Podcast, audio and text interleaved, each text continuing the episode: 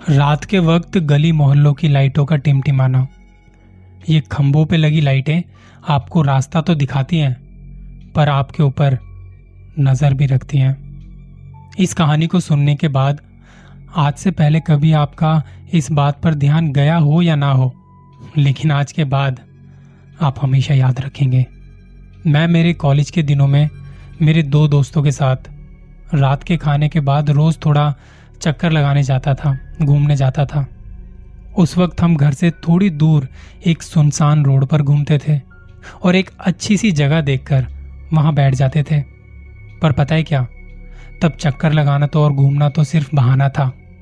असल में मेरे दोस्तों को स्मोकिंग करनी होती थी और मुझे मेरे फ़ोन पर बात। पर जब कभी स्ट्रीट लाइट की लाइट अचानक बंद होती थी या बुझती थी तो मेरा एक दोस्त हमेशा एक बात कहता था कि चलो कहीं दूसरी जगह चलते हैं।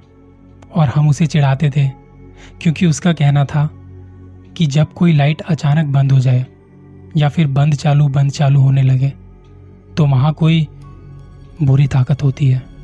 अगर तुम घर से बाहर हो, घर में हो तो कोई बात नहीं। ऐसा होना मतलब उसके वहाँ होने की निशानी है। पर तब हम हमेशा उसका मज़ाक उड़ाते थे।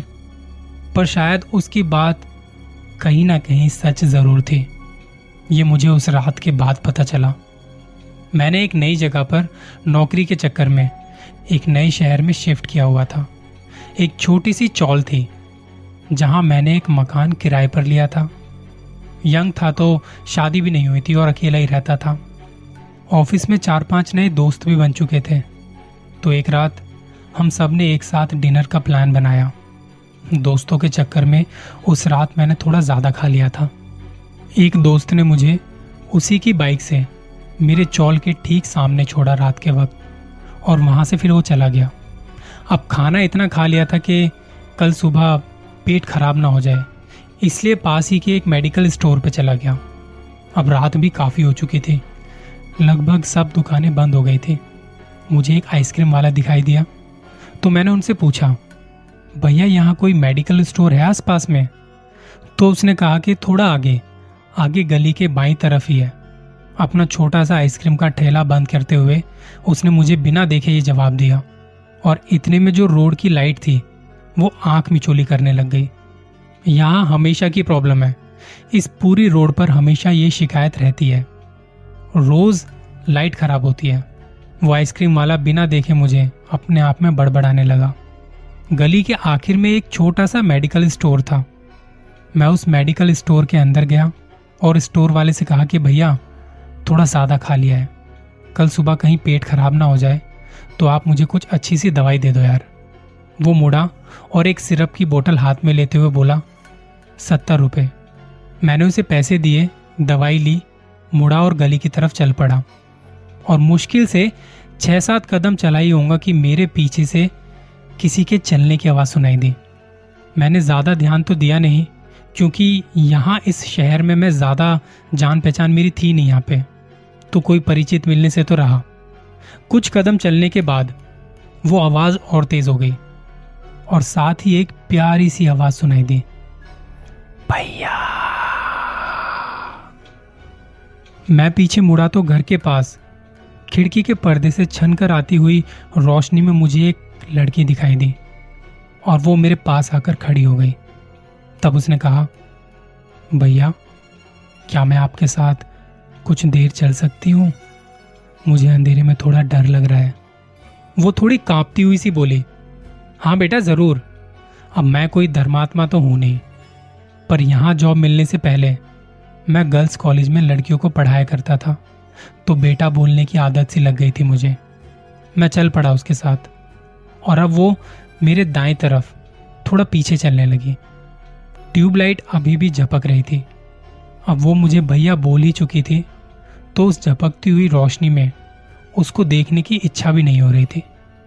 तो मैंने उससे पूछा कि, अंधेरे से डर लगता है या भूतों से? भूत से। वो थोड़ा ज़ोर से बोली। मैंने कहा कि, इस गली में भूत कहाँ है? वो बोली, क्या पता? भूत तो कहीं भी हो सकते हैं। हाँ ये बात भी सही है। ऐसा डर तो भूत, प्रेत, दरिंदों और शैतानों से ही होता है। मैंने ऐसे ही थोड़ा बस उसे डराने के लिए कहा, और वो चलते चलते रुक गई। वो बोली, आप मुझे डरा रहे हो? तब अचानक ट्यूबलाइट फिर झपकी, और मुझे उसकी शक्ल दिखाई दी। वो सही में बेटा कहने लायक थी।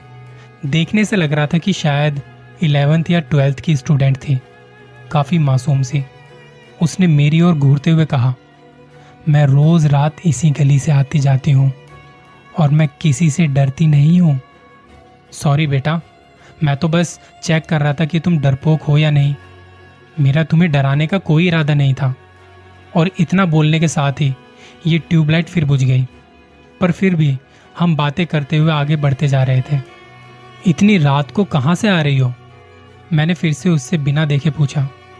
उसने कहा कोचिंग क्लास से अच्छा किस चीज़ की कोचिंग नीट की। अच्छा तो डॉक्टर बनना चाहती हो? पर उसने मेरे सवाल का कोई जवाब नहीं दिया। मैं चुपचाप आगे चलता रहा। अब गली में अंधेरा और भी बढ़ गया था। अब मैं मोबाइल की रोशनी में एक एक कदम आगे चलने लगा, ताकि वो भी मेरे पीछे पीछे आराम से चल सके। अचानक मुझे कुछ घसीटने की और घूं घूं करने की आवाज़ सुनाई दी। तो मैं तुरंत पीछे मुड़ा। तुम ठीक तो हो ना? और तब मैं बुरी तरह से चौंक गया, क्योंकि मेरे पीछे कोई नहीं था। मैंने उस लड़की को आवाज़ दी, हेलो, कहाँ गई? कहीं गिर विर तो नहीं गई ना? कहाँ हो? और उसका कोई जवाब नहीं आया। मुझे लगा कहीं उसके साथ कोई अनहोनी ना हो जाए। मैं बस गली में इधर उधर भाग ही रहा था कि तभी एक गली के घर का दरवाज़ा खुलता है और एक आंटी बाहर आई और मुझे देख वो गुस्से से बोली, क्या हुआ? इतनी रात को क्यों चिल्ला रहे हो? मैंने यहाँ वहाँ देखते हुए कहा, आंटी, एक लड़की अभी मेरे साथ साथ आ रही थी। वो अचानक से कहीं गायब हो गई। अच्छा कौन लड़की? आंटी ने उसी गुस्से भरी आवाज़ में पूछा, वो किसी कोचिंग से आ रही थी, आंटी? उसे डर लग रहा था तो वो मेरे साथ साथ आने लगी। अब मेरी बात सुनकर शायद आंटी को गुस्सा आ गया। नशा करके आए हो क्या? इतने सालों से यहाँ रह रही हूँ और अच्छी तरह से जानती हूँ कि इतनी रात में यहाँ कोई कोचिंग वोचिंग नहीं होती। मैंने फिर सफ़ाई देते हुए कहा, नहीं आंटी, उसने मुझसे यही कहा था, पर आंटी मेरी बात सुनने को कहाँ राज़ी थी? आंटी ने फिर कहा, चुपचाप अपने घर चले जाओ और शोर मचाया तो पुलिस को बुला लूँगी। और फिर मैं बस चुपचाप अपने घर की तरफ़ चलने लगा। देखा तो गली की दूसरी तरफ़ पुलिस चौकी है। क्या पता उस बच्ची के साथ कुछ बुरा हो जाए। और फिर मैं पुलिस चौकी की तरफ़ तेज़ी से चलने लगा। तभी मुझे एक लड़की की दर्द भरी चीख और दम की आवाज़ सुनाई दी। मैं जल्दी से उस आवाज़ की तरफ़ भागा और तभी नीचे मेरे पैर पर कुछ टकराया। कुछ नरम सा था। मैं घुटनों के बल पर गिर पड़ा। अचानक अंधेरे में वो ट्यूबलाइट फिर से चमकी। अब मैं पसीने से पूरी तरह तर हो चुका था। मेरे पैरों के पास वही लड़की थी, जिसके लिए मैं भाग रहा था। उसके नाक, मुँह और आँख से खून बह रहा था। उसके होठ कट चुके थे और होठों के अंदर से दांत भी बाहर निकल रहे थे। ट्यूबलाइट फिर बुझ गई। मैं अंधेरे में खून से सना उसका चेहरा गोद में रखकर मदद के लिए चिल्ला रहा था कि तभी फिर ट्यूबलाइट चमकी और फिर मेरे रोंगटे खड़े हो गए। मेरा खून सा जम गया।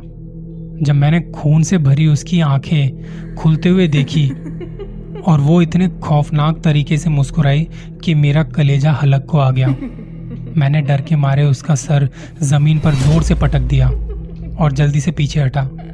उसके बाद क्या हुआ, मुझे कुछ भी नहीं पता। शायद चक्कर खाकर मैं वहीं गिर गया। क्योंकि जब मैं होश में आया तो मैं उन्हीं आंटी के घर में था, जो कुछ देर पहले मुझे डांट रही थी। वहाँ उस आंटी के साथ एक अंकल और एक मेरी उम्र का एक लड़का और एक लड़की बैठी हुई थी। कहाँ रहते हो? अंकल ने मेरे होश में आते ही मुझसे पूछा। जी, वो पीछे मनमोहन चौल में रहता हूँ, तीसरे नंबर वाला मकान।